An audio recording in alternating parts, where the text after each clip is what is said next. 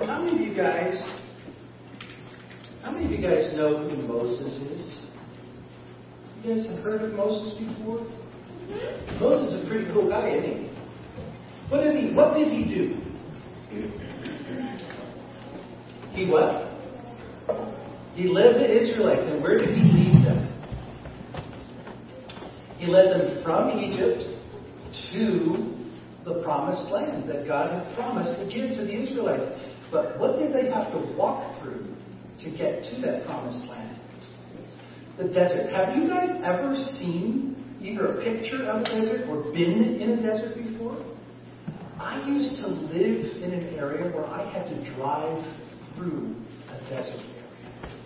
Do you know how scary it is? There's no trees. There's no grass. Well, sometimes there's grass, but it's brown. And there's cactus, but there's no trees. It's hard to get shade when you're hot, and it's bad. And then when I was driving one time, there was a windstorm that came up, and the sand was blowing, and I had to stop my car right in the middle of the road and just sit there and wait until the sand stopped blowing, because I couldn't even see the front of my car, let alone anything that was ahead of me. This desert can be a very scary place. Now, think about this. When you guys leave your house to go to the store, or maybe you're going to go to Pioneer Park, or maybe you're going to go on a picnic somewhere. Do you guys bring stuff with you to eat when you go out, like on a picnic?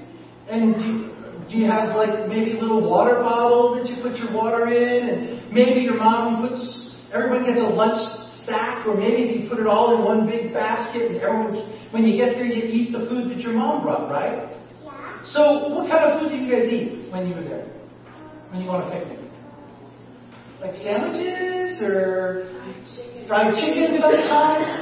I like fried chicken. But like sandwiches or fruit or fried chicken or... So you know what? When you're in the desert, there's no buildings, there's no trees, there's no grass, there's no fruit trees that you can pluck fruit off of, there's no food growing in the desert. You have to carry everything with you. Okay? Just like you're going on a picnic. Well, guess what?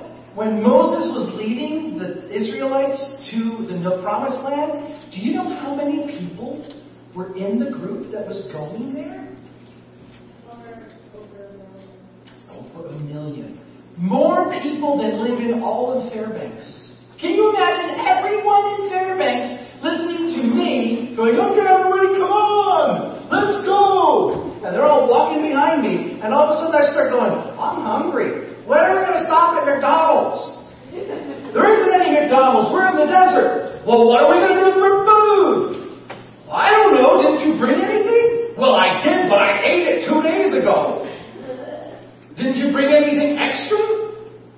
I thought you were going to have food. What do you mean we don't have any food? We're going to die! We're going to die!" That's what was going on. Poor Moses trying to lead a million people, and they're all screaming, "Where's our food? Where's our food? We're going to die!" Let me read to you what God did. It's so cool. It says, "The Lord said to Moses, 'I am about to rain bread from heaven.'" That's weird. Have you seen rain before? Have you ever seen slices of bread come out of the sky before? No. I haven't. It's always water. God always lets water come out of the sky. Maybe it's snow, but that's still water. Maybe it's sleet, but that's still frozen water. God sent bread down from heaven? That's weird. But you know what God did? This is how God did it. He let the moisture from the air come down, and it settled on the ground in the desert. And when it dried, there was little seeds all over the sand. They said it looked like coriander seed. I don't know what coriander seed looks like. I think of a sesame seed. You know, like they have on a hamburger bun, those little white seeds that are on top of a hamburger bun. And I think that what they did, it says in the Bible that God said every morning the Israelites are supposed to go out into the desert and they're supposed to take this seed that I'm giving you and they're supposed to take it back and then they can cook it. They can make it into bread. They can make it into soup. They can make it into stew. They can make it into porridge. They can make it into muffins. Whatever they want. And every single morning, I promise you, there'll be enough for them. They only have to take enough for one day. Well, the Israelites were selfish people, and they didn't believe God. And so they went and got 2 buckets of this seed because they didn't trust that there would be more the next day.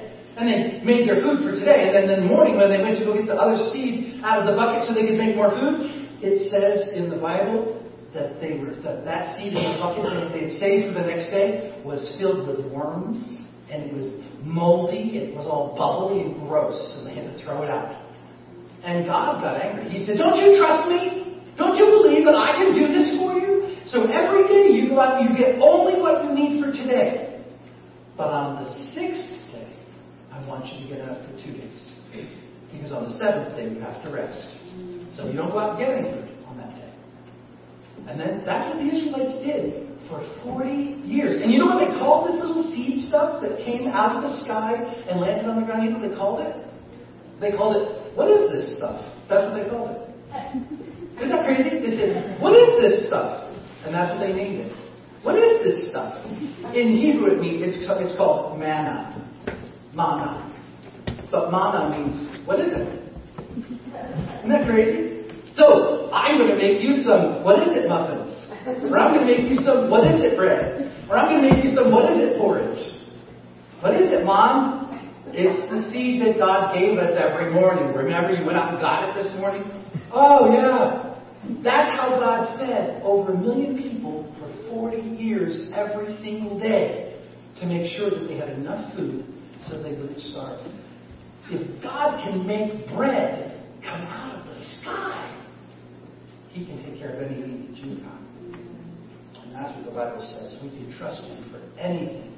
He knows what we need and He'll provide it. He may only provide just enough for today, but He will make sure you have what you need. Let me pray with you guys.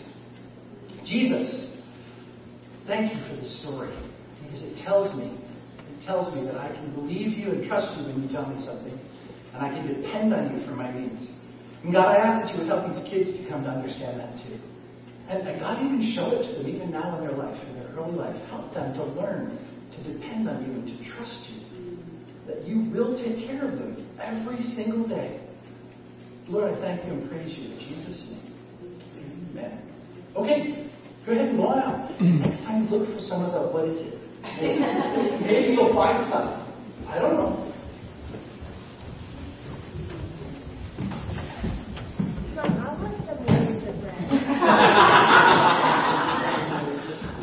What is this, Ray? All right, Jamie, now you have to go on this already.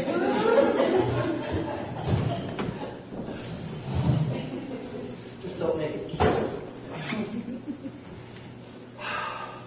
Well, you have had it in front of you all morning long. The verse we're going to be looking at, John chapter 6, verse 35. Jesus said to the followers that were there with him, "I am the bread of life." And I want to tell you a story before we start looking at this passage of Scripture. When I was a young military member, my wife and I had been married since 1980, and our first child was born in 82. And then in 1984, when our child was just shy of being 2 years old, we moved to the Republic of the Philippines. And so we were there for 3 years. And those people are incredibly gracious and loving. And we were the only white family in that church for years. Now, towards the end of our time in the Philippines, there were more military families that started coming to the Nazarene church there in Angeles City. But for the better part of 2 years, Renee and I and our daughter Robin were the only ones. And they were gracious and they loved on us. And there's this one family that just treated us well and took us into their home and had us over for meals all the time. And we had a great time. So we wanted to reciprocate. My wife is a great cook. and she's got a great gift of hospitality. And so we invited some of the teens and the younger boy from that family into our home for a meal one night. So I think it was three of the teenage girls, and then the boy. And he was like maybe 9 years old or 10 years old. Now, the Filipino people are very, very, very gracious, and they're very concerned in never causing you to lose face. Have you ever heard that expression? They don't want you to be embarrassed. They don't want you to be humiliated. So they will never challenge you if you do something socially inappropriate, because that would cause you to lose face. But that doesn't mean that they're not bothered by what you do, or they're not offended, or they're not puzzled by what you do, but they would never challenge you on it.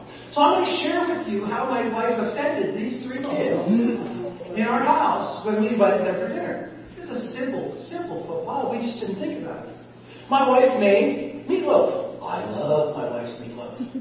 And when we serve meatloaf in my house, she makes homemade, mashed up with the peels and everything, mashed potatoes. And then we put butter all over that. And then some type of a green vegetable or a salad, or maybe even a salad and a green vegetable. But that's our dinner. So it's a couple slices of meatloaf and the mashed potatoes and a vegetable and maybe a salad. Comfort food. Love it. Love it. And I happened to notice as we were getting ready to eat that the little 9-year-old... Now, 9-year-old kids, they don't have filters. Now, they didn't confront my wife, but he did turn to his sisters and say, in Tagalog.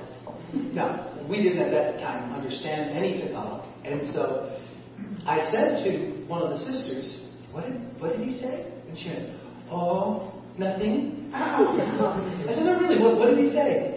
He wants to know why there's no rice. Why there's no rice? Because you see, in their culture, every single meal is rice. Every meal. In our culture, potatoes and bread. In their culture, rice. And so, there's this almost universal worldwide thing about having bread or starch or some kind of carb at your meal, whether it's rice or bread or wheat or whatever. But so it's and universally, you can go around any place in Europe, especially, but any place in Europe or the United States or Canada, and I guarantee you there will be bread on that table during your meal. It's just part of what we do as a culture. Now, in the Middle East, they do have bread, but it's not the same like we have. Okay, it's not normally, you know, sliced Wonder Bread that's all soft and you slather on some butter and some jelly and eat it really nice. They have more of the naan bread or the flat breads, and sometimes they will rise up, but sometimes they are unleavened breads. And so their breads are different from ours. So when I was talking to the kids about the muffins and the you know, that kind of, that's not a Middle Eastern thing as much as it is an American or a Western culture thing. But Jesus did specifically say to a Hebrew mind, a Middle East mindset, he said, I am the bread of life. And that had to have this very deep, rich meaning for them, or he wouldn't have used it. There had to be something that they could relate to. So I want you to try and divorce yourself from our light, fluffy Wonder Bread thing and look at, from a Middle Eastern perspective, what was Jesus saying? And unfortunately, when you get graphics that other people create, every time I looked at graphics for the I Am the Bread of Life, they either wanted to give me the chalice and the Eucharist, the wafer, or they wanted to give me these big loaves, farm fresh harvest loaves that you get at the farmer's market. And there really wasn't a whole lot from the idea of a flatbread or a naan or anything like that. But what was Jesus saying to these people? So if you could bring yourself into that mindset, if you were hearing Jesus for the very first time, and he said to you, I am the bread of life, what do you think he was trying to communicate? You don't have to say it out loud, but just think about it. What do you think Jesus was trying to communicate? This comes out of John chapter 6. we're staying pretty much in John chapter 6 for the entire time. If you go to the beginning of John chapter 6, the story of Jesus' feeding of the 5,000 is found there. And then at the end of that session, Jesus then disperses the crowd, tells his disciples to gather up the leavings from that miracle. 12 baskets are gathered. And then Jesus sent his disciples off in a boat. He sends the crowd away. Jesus goes up in a quiet place to pray. And then he goes out about 3 o'clock in the morning, and he walks on the water. And as we know, Jesus calls Peter to come to him, and Peter comes out and walks on the water. Then they get back in the boat. And then the next day, and this is verse 22 of chapter 6, the next day, the crowd that had remained on the other side of the sea saw that there were only one boat there, and that Jesus had not entered the boat with the disciples, and that the disciples had gone away alone. Other boats from Tiberias came near the place where they had eaten the bread after the Lord had given thanks. So when the crowd saw that Jesus wasn't there, nor his disciples, they got themselves into the boats, and they went to Capernaum seeking Jesus. Now, I don't think it was all 5,000. Might have been. But it was a large crowd of people that were following Jesus. When they found him on the other side of the sea, they said to him, "Rabbi, how did you get here?"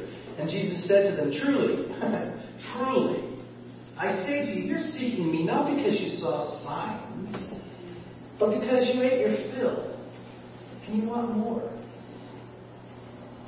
Don't work for the food that perishes, but for the food that endures to eternal life, which the Son of Man will give to you.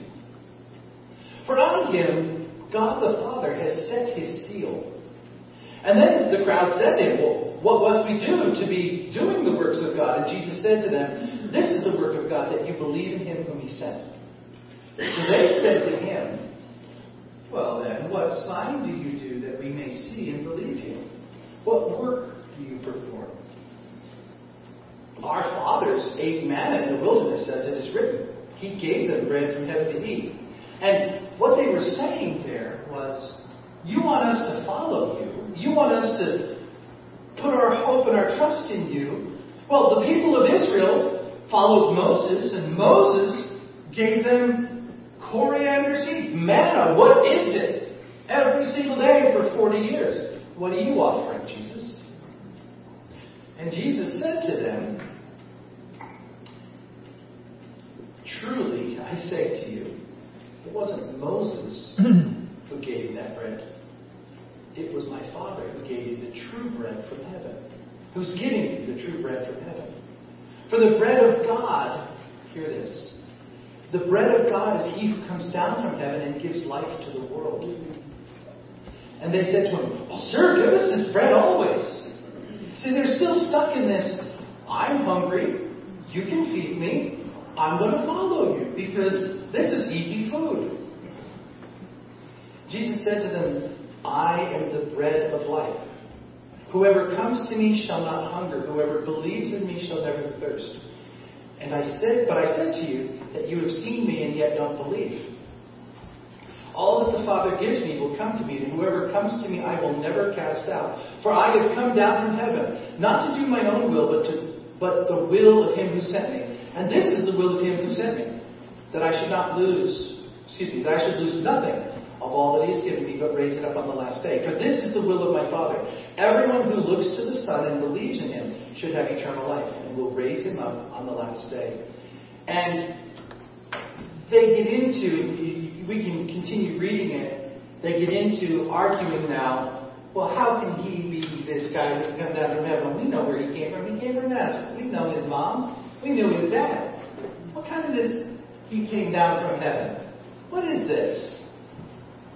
And there's all of this disgruntled garbage going on in the crowd. And the whole time that Jesus is going, you're not getting it. You're not getting it. That's the challenge that we're dealing with right now.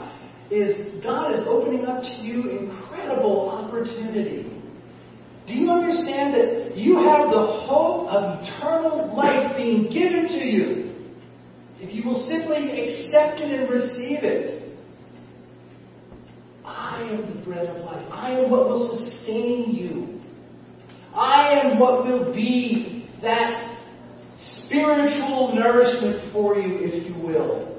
I am the staple around which everything else can be built in your spiritual meals. And He will just come to me, believe in me, follow me. Now, Jesus later on says that no one can come to the Father except that the Father draw them.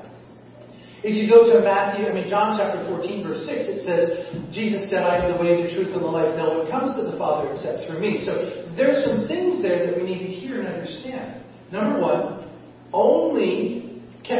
person can only come to God if God is drawing. Okay? You can't come to God in your own time. You can't make the decision, well, I want to do it now, but I'll come back later. Because the door may not be open later.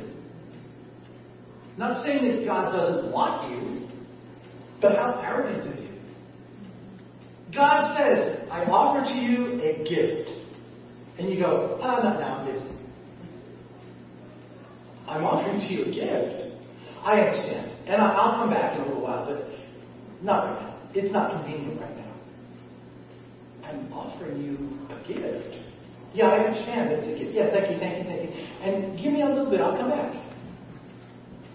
And then you're going, oh God, I just found out I had cancer. Oh God. Now, does that mean God doesn't want you? No. But you don't have the luxury of coming to God anytime you choose. You come when God calls. Now, I'm not saying that the offer is never going to be offered to you again, but I'm just saying you cannot be flippant. When you sense the Holy Spirit of God drawing you and living, that is the moment. If you look in Corinthians, it says, now is the day of salvation. It's not something to say later on, I'll come to this. I can tell you, years ago, when I was a young man and a young Christian, I truly said to God, listen, I know that you're true. I know that the gospel's real. I know that all of this is exactly what I need for my life. But right now, it's just not convenient. And so I'm just going to set it to the side. I'll come back to you later. I literally said that to God. And less than an hour later, a person who's never said it to me before and has never said it to me since, but she did right then say to me, hey, Christian Bob, how is God treating you? God said, see, I need you now, not just at the end of your life, Bob. And you can't bank on, well, as long as by the time I'm 65, I turn my heart over to Christ, then I can spend the last 3 to 5 years of my life knowing that I'm good. But I can live my life however I want prior to that. That's not how it works. When the ticket is offered, you take the ticket. You can't expect it to always be there. That's number one. God offers. You have to respond to God's offer. Number two, Jesus said, I am the way, the truth, and the life. No one comes to the Father except through me. That sounds very, very, very narrow. That's not loving. I should be able to do it however I feel good about. This doesn't work for me to come to church on Sunday morning. Why can't I just come to God in my own way? I can walk through the woods and know God and love God. Maybe. I'm not saying you have to come to a church on Sunday morning. No, but you have to go to Jesus. You can't choose Buddha or Krishna or Muhammad or any of the other things out there, Wicca. All of those things are bonafide, real theologies and religious practices, but they are leading you to death. The only one that leads to true God is Jesus and the gospel. And you don't have to like those words, and you don't have to accept those words. If you don't want to, don't. But that's the only way you get in. It's the only way. And those words, when you say that to somebody in today's culture, they get all, how can you be so narrow and judgmental? And how can you be so unkind and unloving? But the reality is, I didn't make the rules up. This is what the Word of God clearly says from start to finish. God says, I have a way for you to live. Here it is. I have made a way for you to come to me. Here it is. I have made it possible for you to have everything you've ever done wrong fixed. Here it is. I have made it possible for my power and my presence to be with you every single day of your life, giving you the ability to live the life that I want you to live. Here it is. Oh, that doesn't work for me. Sorry. I got to go with this one because this makes me feel really good. Okay. See you.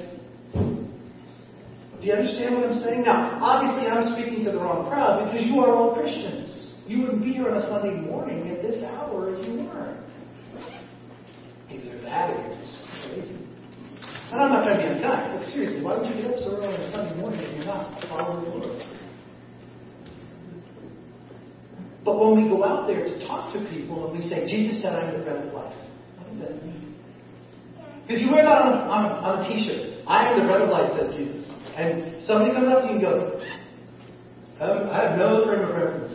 That means nothing to me. Because if you say Jesus loves you, they can get that. You say Jesus is my hope. I can get that. But Jesus is the bread of life. What? Well, you can point back to the story of manna and the what is it.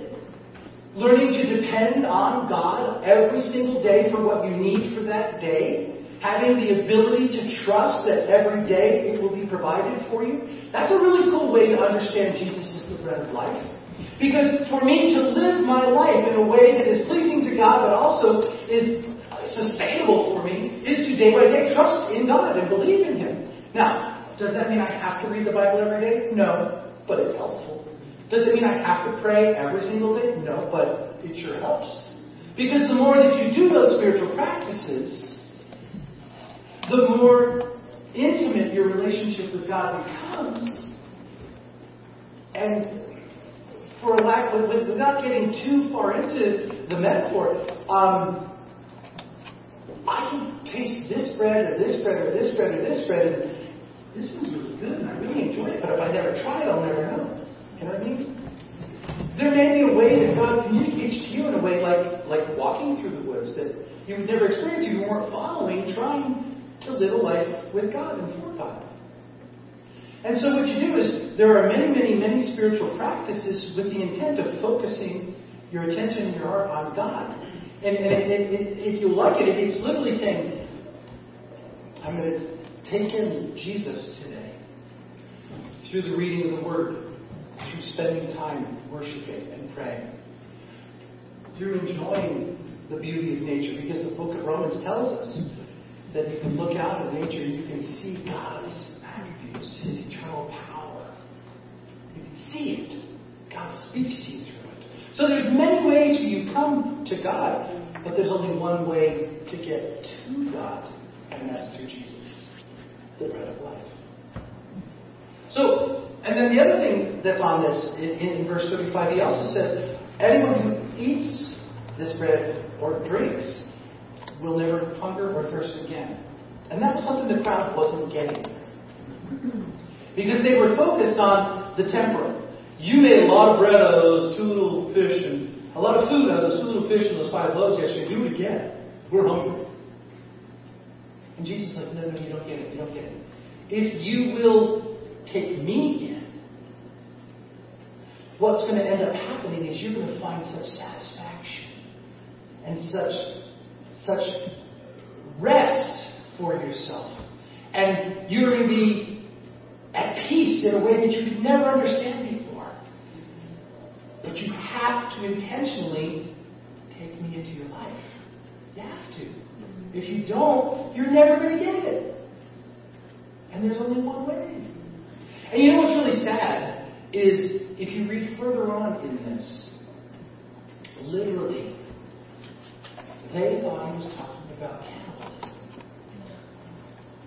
If you look at some of the early history of the Christian church, we were accused of eating a human body during our worship time. Literally, that's because we said we're eating the flesh, the blood. We're eating the flesh and drinking the blood of Christ. Oh, you do that at church? Well, yeah. Ew, that's disgusting. Because they have no frame of reference. We know what we're talking about, but they don't. And literally, if you read this, the latter part of this, most, if not, well, not all, because 12 of them at least stayed, but most of the disciples that were following, we're talking hundreds of people, walked away at this point. This is the critical point in Jesus' ministry in the Gospel of John. Prior to that, it's all parties, he's turning water into wine, he's having miracles, he's walking on water, this is so cool, and then he says, let's get serious. Oh, I can't do that. You're being too narrow. No, this is, eat your body, drink your blood, that's disgusting. No, and they literally walked away from it. And so that's the challenge that each one of us face when we're trying to share our gospel, because it's real easy for you to say, God loves you, and he has a wonderful plan for your life. And if you will just pray this prayer, you will have a wonderful relationship with God. But when you're asked to truly get serious about taking in Christ every day, eating the bread of life, if you will, it is not just simply praying a prayer and asking God to forgive your sins. It is literally God saying, are you willing to give me your everything? Are you willing to submit everything to me? If I ask you for it, will you give up your house? If I ask you for it, will you empty your bank account and give it to the one I tell you to give it to? Well, you wouldn't ask me to do that, God. Well, I don't know that I would or I wouldn't, but would you if I asked you to? Okay, so now we have a thing we have to talk about. Because when we say, I want to honor God with my life, you have to go through Jesus. And Jesus' teaching was, love the Lord your God with all of your heart and soul, your mind, and your strength, and love your neighbor as yourself. So what that says is, if God says, I want it all, then you have to give it to God. Including your car, or your house, or your bank account. Remember the story, the teaching of Jesus in the Gospel where he said, if someone asks you to walk a mile carrying their pack, go with them a second one. If someone asks you for a cloak, give them also your tunic. If someone slaps you on the face, turn and give them the other cheek as well. Little life that is sacrificial. Where are you in this walk with God right now? Do you, obviously, you have a faith because you're weaker, as we said. But have you reached the point where you're literally chewing on this and living this on a daily basis? Because what I see with this bread of life idea with Jesus is that when you bring Christ into your life, the Holy Spirit comes in, and the Holy Spirit then begins to go through all the drawers and all the cupboards and lifting up the dresser and the scarves and saying, what's under there? Can we go look at this? And you're like, this is mine. No, don't go there. Well, why not? This stuff I don't want you to see. You don't even know about. Well, I do know about it. Can we deal with this? Because when you enter into this relationship, it's not just initial stuff, but there's deep, rich fellowship that requires God having access to all areas of your life. But it starts with this idea that it's foundational. It starts with the idea that in order for you to have a satisfying life, you have to have Jesus on the plate, if you will. You can add other stuff, but Jesus has to be there. Oh, you don't have life. You don't. And you won't. It's just the way it is. So let's pray. Father, help us to learn to communicate this truth, that you are the foundation to everything else. Without you in our life, there isn't anything else that's lasting. And help us to communicate that in a way that makes sense and is palatable to somebody else. Empower us through your Holy Spirit. Guide us, Lord, as we speak these truths. But help us to be intentional about it, Father. And help us to continually walk closer and closer and closer and closer and closer to you, where the portion on the plate that's Jesus gets bigger and bigger and bigger and bigger, to the point where maybe that's all we need. We don't need anything else, and we don't need everything outside. Whatever you ask, God, it's yours. Father God, help us. help us never to turn away and say, no, I can't do this. Let us continue to say to